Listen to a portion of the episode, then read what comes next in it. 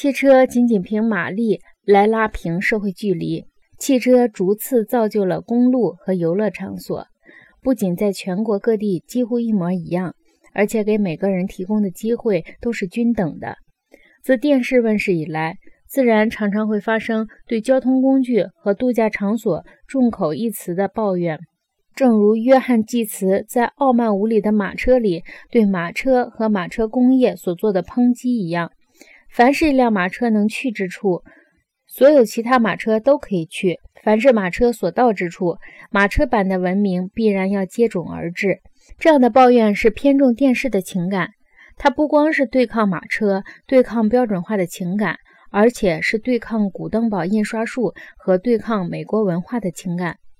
当然，我知道济慈没有这样的意思，因为他从未思考过媒介的问题，也从未思考过古登堡技术如何造就了亨利·福特装配线和标准化文化之类的问题。他只知道谴责同一性、标准化和热性传播方式是深得人心的。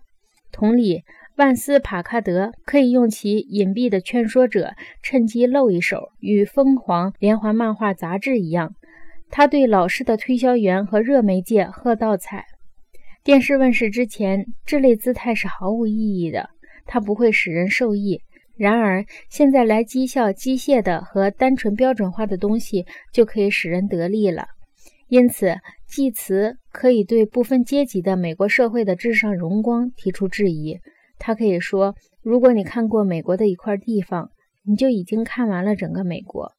他还可以说。汽车给美国人提供的机会，不是让他去旅行和历险，而是使它越来越与众相同。自电视兴起以后，用鄙夷不屑的态度去看待日臻同一化的重复生产的工业产品，成为很受欢迎的态度。亨利·詹姆斯这样的饱学之士，对1890年还在使用便壶的王朝，就可能抱着同样的鄙视态度。诚然。自动化即将用装配线的速度和低廉的价格生产特制品和定作品。自动化可以使定做的汽车和外衣引起的忙乱，远远少于过去生产任何标准化产品所引起的忙乱。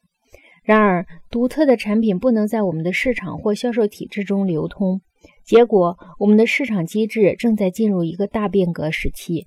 正如我们在其他一切领域正在进入一个革命时期一样。